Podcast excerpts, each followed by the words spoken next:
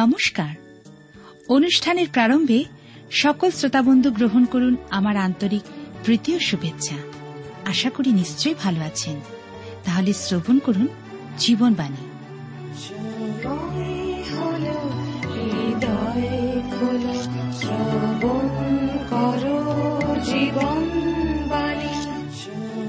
প্রভু যীশু খ্রিস্ট আমার আপনার মুক্তির জন্য নিজ প্রাণ ক্রুশের উপরে বলি দিলেন। আমরা আবার তার মাধ্যমে খ্রিস্টের কাছে আসতে পারি। তিনি ক্রুশের উপর দেখিয়ে দিলেন, তিনি ক্ষমাশীল ঈশ্বর। যদি আমরা বিশ্বাসে তাকে গ্রহণ করি এবং আমাদের পাপের ক্ষমা চাই, তিনি ক্ষমা প্রদান করবেন এবং তার সন্তান করে নেবেন। প্রিয় শ্রোতা বন্ধু, আপনি কি তার আহ্বানে সাড়া দেবেন? শুনুন তাহলে আজকের জীবনবাণীর অনুষ্ঠান।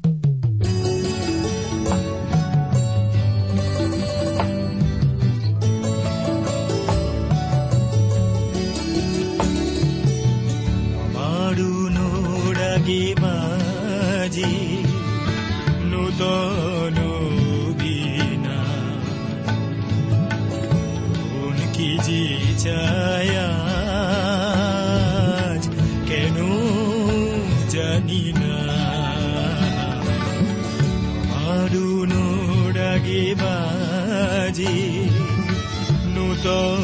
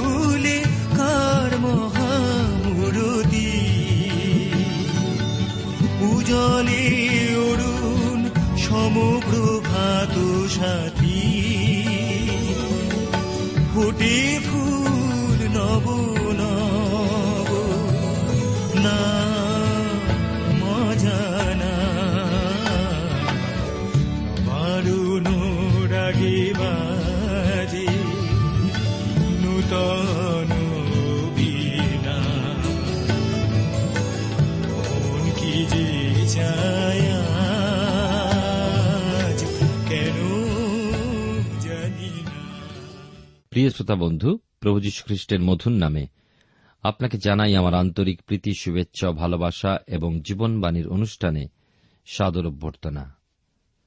আমাদের ধারাবাহিক আলোচনায় আমি আপনাদের কাছে বাইবেলের নতুন নিয়মে রোমিওদের প্রতি প্রেরিত পৌলের পত্রের সাতের অধ্যায় গত অনুষ্ঠানে সতেরো পদ পর্যন্ত আলোচনা করেছি। আজকের আঠেরো পদ থেকে আমরা আলোচনা শুরু করব। তার আগে আসুন আমরা কয়েকটি পদ একসাথে পাঠ করি, আঠারো থেকে একুশ পদ। যেহেতু আমি জানি যে আমাতে অর্থাৎ আমার মাংসে উত্তম কিছুই বাস করে না, আমার ইচ্ছা উপস্থিত বটে কিন্তু উত্তম ক্রিয়া সাধন উপস্থিত নয়। কেননা আমি যাহা ইচ্ছা করি সেই উত্তম ক্রিয়া করি না, কিন্তু মন্দ যাহা ইচ্ছা করি না কাজে তাহাই করি। পরন্তু যাহা আমি ইচ্ছা করি না তাহা যদি করি, তবে তাহা আর আমি সম্পন্ন করি না কিন্তু আমাতে বাসকারী পাপ তাহা করে। একুশ পদে লেখা আছে, অতএব আমি এই ব্যবস্থা দেখিতে পাইতেছি যে, সৎকার্য করিতে ইচ্ছা করিলেও মন্দ আমার কাছে উপস্থিত হয়। ঈশ্বর তার আপন পঠিত বাক্যের দ্বারা আমাদেরকে আশীর্বাদ করুন। আসুন আমরা এই সময় প্রার্থনায় অবনত হই। প্রেমময় পিতা ঈশ্বর, তোমার পবিত্র নামে ধন্যবাদ করি। আজকের এই সুন্দর সময় সুযোগের জন্য এবং তোমার পবিত্র বাক্যের জন্য যা তুমি আমাদেরকে দিয়েছ, যেন আমরা সত্য পথে চলি, অন্ধকার থেকে আলোয় আসি, মৃত্যু থেকে জীবনে পৌঁছাই, শুধু জীবন নয়, অনন্ত জীবন লাভ করি।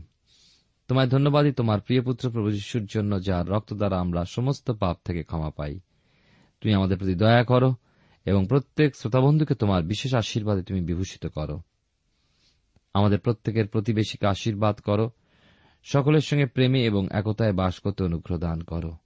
আমাদের দেশ এবং দেশনাদেরকে আশীর্বাদ করো। তোমার শান্তি, সান্ত্বনা, নিরাপত্তা দ্বারা ঘিরে রাখো। সকল ধন্যবাদ, গৌরব, মহিমা তোমারই হোক। ত্রাণকর্তা যিশুর নামে প্রার্থনা চাই। আমেন।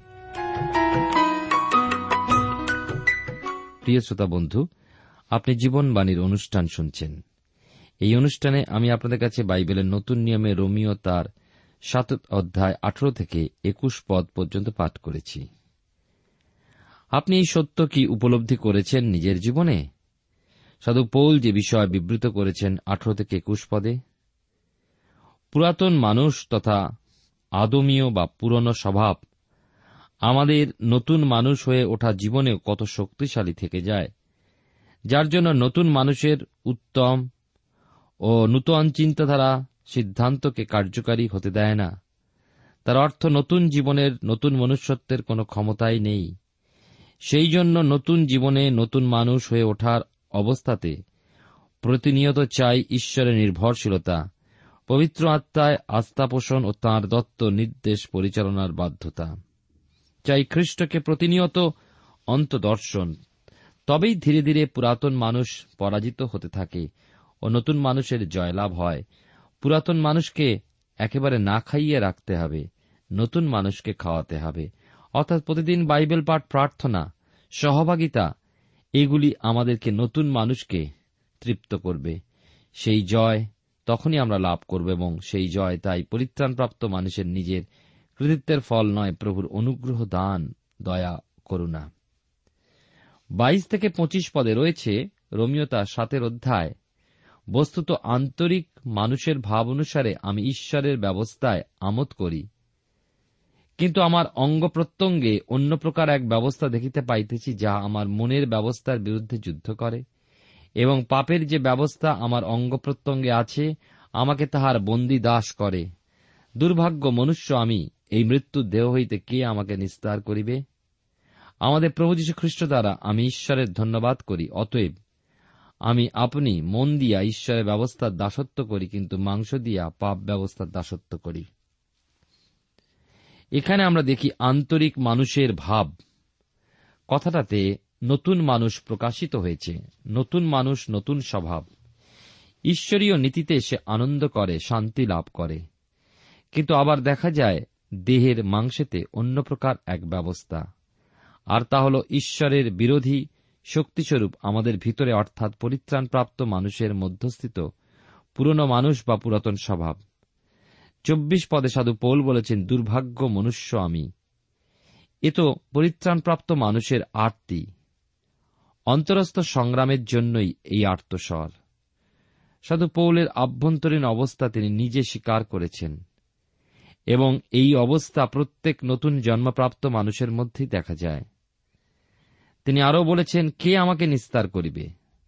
তিনি যে নতুন মানুষ হয়ে ওঠার পর আভ্যন্তরীণ অবস্থায় কত অসহায়, তাই এখানে প্রকাশ পেয়েছে। তিনি সাহায্যের প্রত্যাশী, কে নিস্তার করবে? এই পুরাতন মানুষের প্রভাব হতে নতুন মানুষকে? প্রভুই মুক্তিদাতা, ত্রাণকর্তা। আত্মার পরিত্রাণ তিনি সাধন করেছেন। আর পরিত্রাণ প্রাপ্তির পরও আমাদের নতুন মানুষকে তিনি উদ্ধার করবেন সর্বাবস্থায়। সেই জন্যই খ্রিস্ট যীশু স্বর্গারোহণ করে তাঁর শরণার্থীদেরকে তথা নতুন জন্মপ্রাপ্ত, পরিত্রাণপ্রাপ্ত মানুষকে সহায়তা করণার্থে পবিত্র আত্মাকে প্রেরণ করেছেন। পবিত্র আত্মার নির্দেশ ও চালনাই আমাদের একমাত্র সহায়।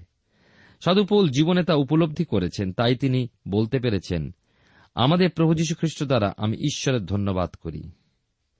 সাধু পৌলের পরিত্রাণপ্রাপ্ত অবস্থায় তার অন্তরাত্মার সংগ্রামী অবস্থা।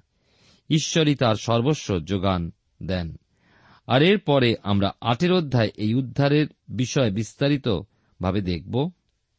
খ্রিস্টের মাধ্যমে আসে পরিত্রাণ ও পবিত্রীকরণ উভয়ই। আমাদের প্রয়োজনীয় শারীরিক, মানসিক ও আত্মিক তথা পার্থিব স্বর্গীয় সকল বিষয় যোগান। প্রিয় শ্রোতা বন্ধু, প্রিয় ভাই বোন প্রভুর উপরে নির্ভর করুন ও পরিত্রাণ পবিত্রীকরণে আপনার জীবনকে প্রভুর প্রীতিজনক করে তার আগমনে তার সম্মুখবর্তী হন। আমাদের পরিত্রাণ প্রাপ্ত অবস্থায় নতুন মানুষের যে শক্তিহীনতার কথা তা সাতের অধ্যায় পেয়েছি এবং তা হল শক্তিহীন পবিত্রীকরণ। পবিত্রকৃত হওয়ার পথেই তো আমরা তখন যাত্রা শুরু করি। সেই পবিত্রকৃত হওয়া যাকে শক্তিহীন অবস্থায় একমাত্র খ্রিস্টের অনুগ্রহই তখন পরিত্রাণপ্রাপ্ত মানুষকে পবিত্রকৃত করে তোলে। সহায়তা তখন শুধু সেখানেই বিশ্বাসীর। আমাদের আজকের অধ্যয়নে আমাদের ধ্যানের বিষয় শক্তিপূর্ণ পবিত্রীকরণ, অর্থাৎ পবিত্রীকরণ বিষয়ক উপসংহারের কথা এই অধ্যায়ে আমরা পাই। এই প্রসঙ্গে তিনটে বিশেষ বিষয় পাই। পবিত্রীকরণের নিরাপত্তা এবং ঈশ্বরের সঙ্গে অবিচ্ছেদ্য সম্পর্ক রক্ষা। ক্ষমতাহীন পবিত্রীকরণ ও ক্ষমতাশীল পবিত্রীকরণ, এ দুটি বিষয়ের তুলনাও রয়েছে। এই অষ্টম অধ্যায় দেখতে পাব আমাদের পবিত্রীকরণের উদ্দেশ্যে ঈশ্বরের নতুন বন্দোবস্ত কার্যধারা। অধ্যায়টি বিশেষভাবেই উল্লেখযোগ্য। একজন কি বলেন, দেখুন, পবিত্র শাস্ত্রকে যদি ধরা যায়, একটা আংটি বলে রোমিও পত্রটি তার বহুমূল্য প্রস্তরের সমান। আর রোমিও পত্রের এই আটের অধ্যায়টি হবে সেই মূল্যবান পাথরের উজ্জ্বল প্রভার তুল্য। আরেকজন বলেছেন, এই অধ্যায়টিকে এক অতুলনীয় অধ্যায় বলে বর্ণনা করেছেন। আমরা দেখেছি, নতুন মানুষ বা নতুন স্বভাবের নেই কোনো ক্ষমতা। আবার পুরাতন মানুষ বা পুরানো স্বভাবেও ভালো কিছু নেই। তাহলে, ঈশ্বরের একজন সন্তান ঈশ্বরের উদ্দেশ্যে কেমন করে জীবন ধারণ করতে পারে? তাই তো, সাধু পৌলের আত্মস্বর আমরা সাতের অধ্যায় শেষের দিকে শুনতে পেয়েছি, দুর্ভাগ্য মনুষ্য আমি এই মৃত্যুর দেহ হইতে কে আমাকে নিস্তার করিবে? অর্থাৎ কে আমাকে ঈশ্বরের উদ্দেশ্যে জীবন ধারণে সক্ষম করে তুলবে? পরক্ষণেই সাধু পৌলের উত্তর দিয়েছেন, আমাদের প্রভু যীশু খ্রিস্ট দ্বারা আমি ঈশ্বরের ধন্যবাদ করি। অতএব আমি আপনি মন দিয়ে ঈশ্বরের ব্যবস্থার দাসত্ব করি, কিন্তু মাংস দিয়ে পাপ ব্যবস্থার দাসত্ব করি। এখন এই অষ্টম অধ্যায় জয়প্রাপ্তির উপায় প্রকাশ করবে। পবিত্রীকরণের ক্ষেত্রে পবিত্র আত্মার কার্যের সঙ্গে আমরা এখানে পরিচিত হব। অধ্যায়টিতে পবিত্র আত্মা উনিশ বার উল্লেখিত হয়েছে। এর আগে মাত্র দুবার, পাঁচের অধ্যায় পাঁচ পদে ও সাতের অধ্যায় ছয় পদে এই উল্লেখ পেয়েছি সাময়িকভাবে। কিন্তু এই আটের অধ্যায় ধন্য তৃত্ব ঈশ্বরত্বের কার্য অধ্যয়ন আমরা করব। পবিত্র আত্মার প্রসঙ্গেও পাঠ করব। সৃষ্টির বিষয় পিতা ঈশ্বর একের অধ্যায়, এক পদ থেকে তিনের অধ্যায়, একুশ পদে।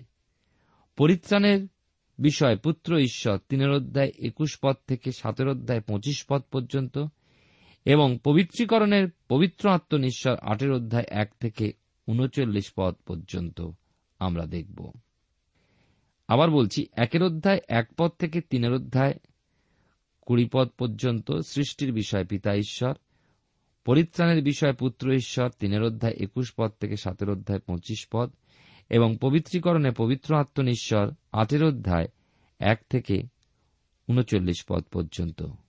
পাব এই আটের অধ্যায় পবিত্র আত্মা অপ্রকৃত পবিত্রীকরণের বিষয়। ঈশ্বরের প্রীতিজনক যে জীবন, তা অবশ্যই পবিত্র আত্মার শক্তিতে জীবনযাপন করব। যেমন ইফিসীয় বিশ্বাসীদেরকে সাধু পৌল লিখেছেন পাঁচের অধ্যায় আঠেরো পদে, আর দ্রাক্ষারসে মত্ত হইও না, তাহাতে নষ্টামি আছে, কিন্তু আত্মাতে পরিপূর্ণ হও। একজন বিশ্বাসীর নূতনীকৃত জীবনে পবিত্রীকরণের কার্য হল পবিত্র আত্মার। কি করেন তিনি? পাপের শক্তি হতে বিশ্বাসীকে উদ্ধার করেন। হ্যাঁ এমনকি পাপের উপস্থিতিতেও আর তারপর ঈশ্বরের ইচ্ছানুসারে সমস্ত কিছুই বিশ্বাসীর জীবনে সাধন করেন। প্রথম এগারোটি পদকে একজন নামাঙ্কিত করেছেন পাপ ও মৃত্যুর উপরে পবিত্র আত্মার জয়প্রাপ্তি। আসুন আমরা আটের অধ্যায় প্রথম দুটি পদ পাঠ করি। লেখা আছে এখানে, অতএব এখন যারা খ্রিস্ট যিশুতে আছে, তাহাদের প্রতি কোনো দণ্ডাজ্ঞা নাই, কেননা খ্রিস্ট যিশুতে জীবনের আত্মার যে ব্যবস্থা, তা আমাকে পাপের ও মৃত্যুর ব্যবস্থা হইতে মুক্ত করিয়াছে। লক্ষ্য করুন, অতএব এখন যাহারা খ্রিস্ট যিশুতে আছে, অর্থাৎ যারা মাংসে গমনাগমন নয়, কিন্তু আত্মায় গমনাগমন করে, সেই জন্য এই কথা বলা হয়েছে এখানে। আত্মিক জীবনে চলার পথে ব্যর্থতা এলেও সাধু পৌলের অভিজ্ঞতা পরিত্রাণ হারিয়ে যায়নি। সপ্তম অধ্যায় বর্ণিত বিষয়ে অনুভব অনুসারে সাধু পৌল বলেছেন এখানে তাদের প্রতি কোনো দণ্ডাজ্ঞা নেই। কাদের প্রতি যারা খ্রিস্টেতে আছে? তার মধ্যে তখন খ্রিস্টীয় জীবনের পূর্ণতার উপভোগ আসেনি। এসেছিল অনেক ব্যর্থতা পরাজয়, যার জন্য সেই দ্বন্দ্বের মধ্যে তিনি নিজেকে দুর্ভাগ্য, মনুষ্য বলে উঠেছেন। কিন্তু ঈশ্বর চেয়েছিলেন পৌল জীবনে আনন্দ উপলব্ধি করুক। এখন, কীভাবে পৌল তা পেয়েছেন দেখি দুই পদে। সে এক গুরুত্বপূর্ণ বিবৃতি, ছোট্ট একটা শব্দ, কেননা এই আটের অধ্যায়, যার উল্লেখ সতেরো বার।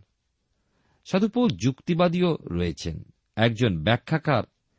সাধু পৌল সম্পর্কে বলেছেন, যদি পৌলের এই যুক্তিবাদিত্ব না বুঝতে পারেন, তাহলে পৌলের শিক্ষাও সঠিক অনুধাবন করতে পারবেন না। এই কেননা কথাটা অধ্যায়টিকে রেখেছে সংগ্রথিত করে। সাধু পৌল বলেছেন, আত্মার যে ব্যবস্থা, শুধুমাত্র মৎসির যে বিধানেই ব্যবস্থা বা নীতি নয়, আত্মা অর্থাৎ পবিত্র আত্মার অনুশীলন প্রদানের ব্যবস্থা বিধি রয়েছে। আবার পাই, জীবনের আত্মার অর্থাৎ পবিত্র আত্মার জীবনস্বরূপ হওয়ায় তিনি জীবন আনেন, তিনি জীবনের আত্মা। এখন দেখি, খ্রিস্ট যিশুতে অর্থাৎ পবিত্র আত্মা খ্রিস্ট যিশুর সঙ্গে এক, সম্পূর্ণভাবে যুক্ত। কারণ, বিশ্বাসী খ্রিস্টের জীবনের অংশী।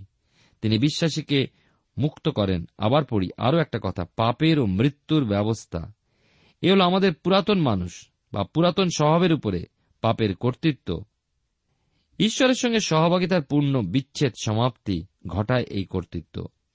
নতুন মানুষের প্রকৃতি সেই বন্ধন অবস্থায় দূর করতে পারে না। একমাত্র কোনো এক উচ্চ ক্ষমতার কর্তৃত্বাধিকারী পারে তা ছিন্ন করতে। তিনিই সেই পবিত্র আত্মা। পবিত্র আত্মাই নতুন স্বভাবের বা নতুন মানুষের উপরে কাজ করতে সমর্থ। আর তা প্রধানত প্রভু যীশু খ্রিস্টের সঙ্গে সংযুক্ত। তাহলে আমরা দেখি যে সাতের অধ্যায় বর্ণিত মানুষটি মৃতের সঙ্গে, নশ্বরতার সঙ্গে যুক্ত হয়ে পড়লেও এখনও অষ্টম অধ্যায় জীবিত প্রভু যীশু খ্রিস্টের সঙ্গে সংযুক্ত। আটের অধ্যায় তিন এবং চার পদে লেখা আছে এই কথা, কারণ ব্যবস্থা মাংস দ্বারা দুর্বল হওয়াতে যাহা করিতে পারে নাই, ঈশ্বর তাহা করিয়াছেন। নিজ পুত্রকে পাপময় মাংসের সাদৃশ্যে এবং পাপার্থক বলিরূপে পাঠাইয়া দিয়া মাংসে পাপের দণ্ডাজ্ঞা করিয়াছেন, যেন আমরা যাহারা মাংসের বসে নয়, কিন্তু আত্মার বসে চলিতেছি, ব্যবস্থার ধর্মবিধি সেই আমাদিগেতে সিদ্ধ হয়। মাংসেতে শক্তিহীন যে ব্যবস্থা, তার পক্ষে যা ছিল অসম্ভব ঈশ্বর তাঁর একজাত পুত্রকে প্রেরণ করলেন, প্রদান করলেন আর তা সম্ভব করলেন। পাপময় মাংসের সাদৃশ্যেই প্রেরণ করলেন। পাপ প্রযুক্ত যে বিচার, তা যেন ব্যবস্থার পূর্ণতারূপে তাতে সিদ্ধ হয়। অথচ তিনি নিজে মাংস অনুসারে অভিলাষে জীবনযাপন করলেন না করলেন আত্মাতে। ব্যবস্থা উত্তম কিছুই আমাদের মাংসময় দেহে সৃষ্টি করতে পারে না। রোমিও তার সাতের অধ্যায় আঠেরো পদে সাধু পৌল বলেছেন, আমি জানি যে আমাতে অর্থাৎ আমার মাংসে উত্তম কিছুই বাস করে না।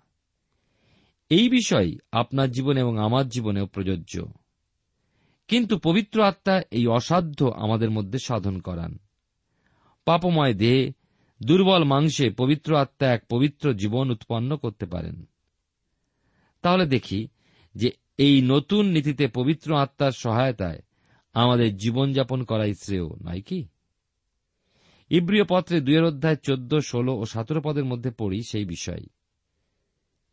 সেই সন্তানগণ যখন রক্ত মাংসের ভাগী, তখন তিনি আপনীয় তদ্রূপ তাহার ভাগী হইলেন, যেন মৃত্যু দ্বারা মৃত্যুর কর্তৃত্ব বিশিষ্ট ব্যক্তিকে, অর্থাৎ দিয়াবলকে, শক্তিহীন করেন। কারণ তিনি তো দূতগণের সাহায্য করেন না, কিন্তু অব্রাহামের বংশের সাহায্য করিতেছেন। অতএব সর্ববিষয়ে আপন ভাতৃগণের তুল্য হওয়া তাহার উচিত ছিল। যেন তিনি প্রজাদের পাপের প্রায়শ্চিত্ত করিবার নিমিত্ত ঈশ্বরের উদ্দেশ্যে কার্যে দয়ালু ও বিশ্বস্ত মহাযাজক হন। সাধু পৌল আরও বলেছেন, ইব্রিয় তার সাতের অধ্যায় ছাব্বিশ পদে, বস্তুত আমাদের জন্য এমন এক মহাযাজক উপযুক্ত ছিলেন যিনি সাধু, অহিংসক, বিমল পাপীগণ হইতে পৃথকীকৃত এবং স্বর্গ সকল অপেক্ষা উচ্চীকৃত। তিনি আরও বলছেন, এই কারণ খ্রিস্ট জগতে প্রবেশ করিবার সময় বলেন, তুমি যোগ্য ও নৈবেদ্য ইচ্ছা করো নাই, কিন্তু আমার জন্য দেহ রচনা করিয়াছ। এ হল আমাদের দেহে, আত্মায় ও মনে পাপের মূল খুঁজে পাবার পথ। প্রভু যীশু পাপের দণ্ডাজ্ঞা প্রাপ্ত হলেন, আমাদের সঙ্গে চিহ্নিত হলেন। কিন্তু আমরা ওই দণ্ডাজ্ঞা হতে মুক্ত হলাম। পাপ দেহ মরে গিয়ে যেন আত্মিক দেহ উত্থাপিত হয়। অনেকেই মনে করে, খ্রিস্ট যিশু এসে এই পাপময় জগৎ হতে আমাদের তুলে নিলে আমাদের মঙ্গল। কিন্তু তাদের ধারণা অনুযায়ী না হলেও তিনি সত্যিই শীঘ্রই আসছেন এবং তার মনোনীতদেরকে তুলেও নেবেন। ভারী আশ্চর্য বিষয়, কিন্তু তাই ঘটতে চলেছে খুব শীঘ্র। হয়তো আজই, এখনই, এই মুহূর্তে চক্ষুর পলকে ঘটবে। কেউ তার পূর্বে মনোনীতদের প্রস্তুতির এক বিষয় থেকে যায়। পবিত্র আত্মা সেই কাজ সুসম্পন্ন করেন। তার জন্য তার হাতে কি আপনি সমর্পিত রয়েছেন? আপনার আমার প্রত্যেকের জীবনে এই আত্মদর্শনের প্রয়োজন আছে। পবিত্র আত্মাই আপনার ও আমার মধ্যে খ্রিস্টীয় জীবন গড়ে তুলতে সমর্থ।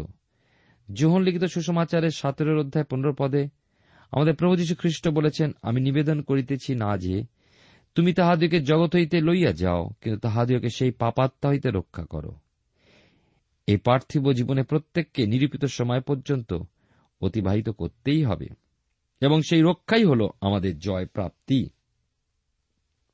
আমাদের ইহজীবনেই এই জয়কে লাভ করতে হবে, আত্মার বশবর্তীদের মধ্যে যেন ব্যবস্থার ধর্মবিধি সিদ্ধ হয়। কথাটা কিন্তু পরোক্ষ উক্তি। ব্যবস্থায় আদেশ প্রদত্ত হয়েছে বটে, কিন্তু তার প্রতি বাধ্যতাকে ব্যবস্থা উৎপন্ন করতে পারেনি। পেরেছেন পবিত্র আত্মা, বাধ্যতা বা আজ্ঞা পালনের জীবনকে উৎপন্ন করতে। ব্যবস্থা আজ্ঞা দিয়েছে, আজ্ঞা পালনের ভূমিকা সেখানে নেই।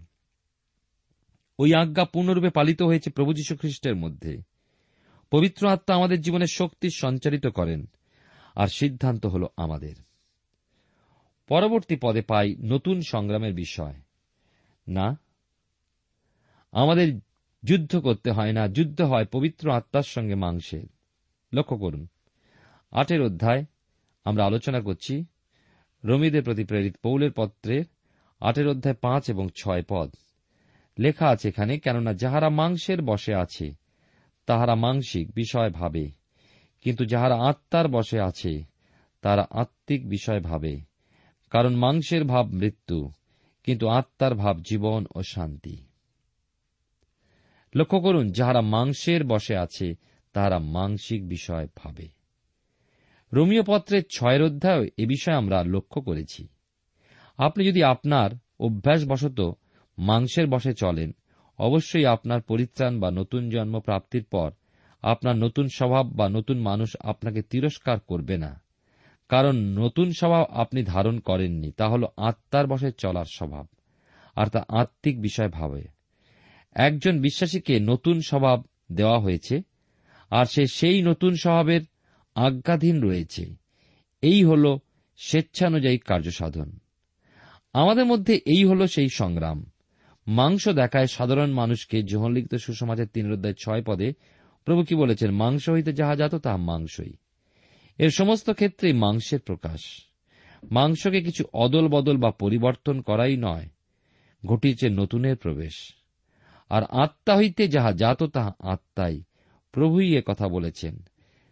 দেহস্থিত যে পাপ প্রবৃত্তি, তার বিরুদ্ধে নতুন স্বভাব বা নতুন মানুষ অথবা বিশ্বাসের বিবাদ অথবা, আমরা দেখি, ওই পাপ প্রবৃত্তির উপরে নতুন মানুষ বা বিশ্বাসের প্রভুত্ব কর্তৃত্ব করার কোন প্রচেষ্টা নয়। কিন্তু এ হল পুরাতন মানুষের বা পুরাতন স্বভাব প্রকৃতির বিরুদ্ধে পবিত্র আত্মার কার্যসাধন। মাংসের বসে থাকার বিষয়টি প্রেরিত পৌল চিত্রিত করেছেন ইফিসীয়দের প্রতি পত্রে দুইয়ের অধ্যায় এক থেকে তিন পদে। আমি আপনাদের জন্য পাঠ করে শোনাচ্ছি।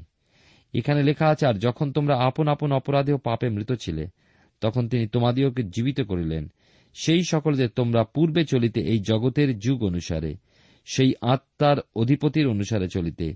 সেই লোকদের মধ্যে আমরাও সকলে পূর্বে আপন আপন মাংসের অভিলাষ অনুসারে আচরণ করিতাম।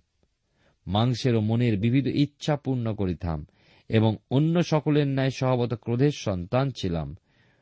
পরিত্রাণ পাওয়ার পূর্ব মুহূর্ত পর্যন্ত এই অবস্থা আমাদের সকলেরই থাকে। মাংস বলতে কি বুঝি?